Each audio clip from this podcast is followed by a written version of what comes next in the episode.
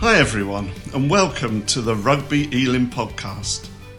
Rugby Elim is a multicultural community of passionate Christians who've experienced the transforming power of Jesus in their lives. We believe Jesus has called us to bring his life, love, and hope to every nation and generation. To find out more about us and our upcoming groups and gatherings, please visit rugbyelim.org uk, or you can follow us on Facebook and Instagram.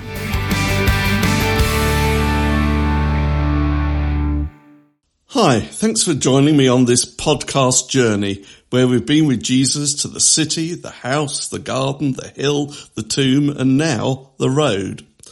Pastor John took us on the road to Emmaus on Sunday and spoke of personal encounters with Jesus.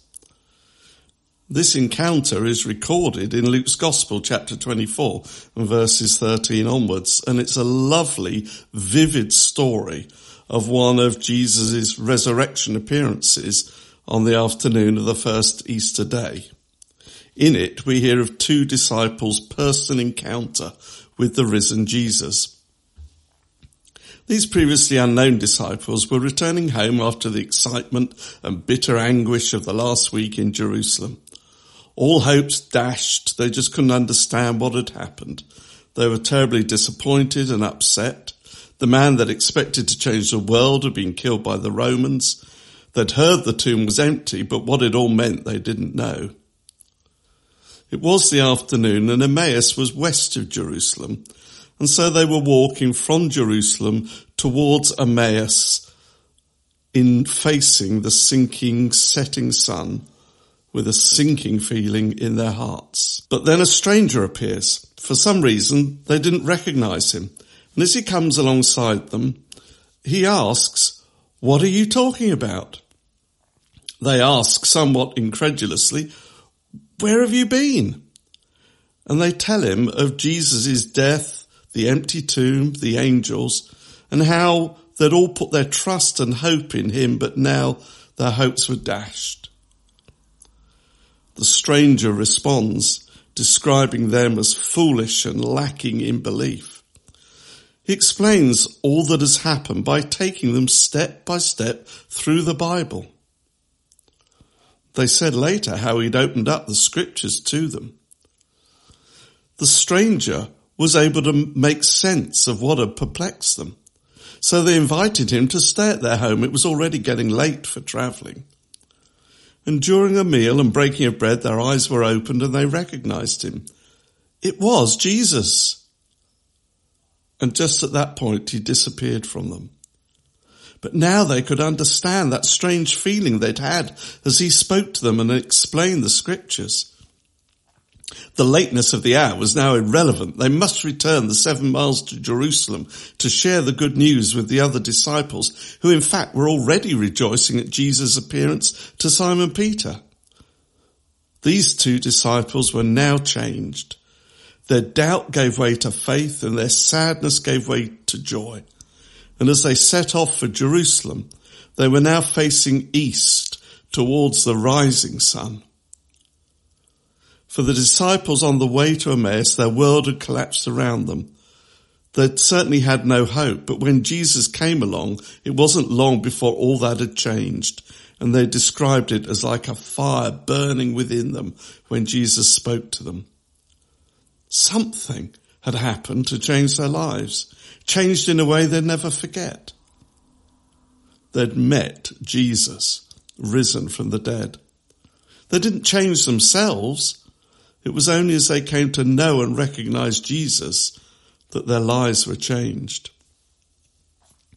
Being a Christian has been described as being a member of a fellowship of shared experience. True friendship exists between those with a shared experience who can say, do you remember when? Sharing in the Christian experience means there's a tremendous bond between us. We are no longer individuals, but members together of the family of God, where that binds us together in something very strong and deep. It's Jesus' blood that is thicker than water, a blood which saves us and makes us one in Him. I find this as a reality at Rugby Elim. We're a varied mixture of people with different experiences, backgrounds and ethnicities come together each week as brothers and sisters. People with a shared experience of Jesus who belong to one another. The Christian experience is of a personal knowledge of Jesus and of the revelation of the truth in scripture.